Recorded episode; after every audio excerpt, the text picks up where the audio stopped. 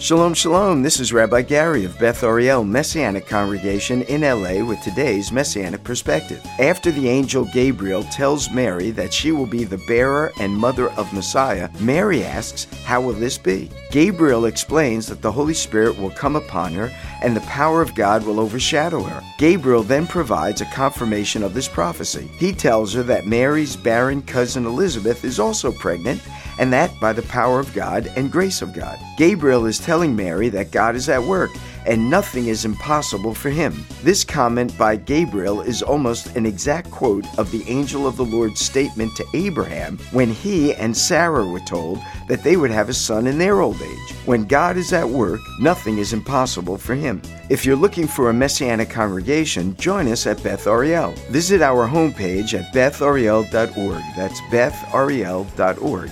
bethariel.org. God bless and shalom.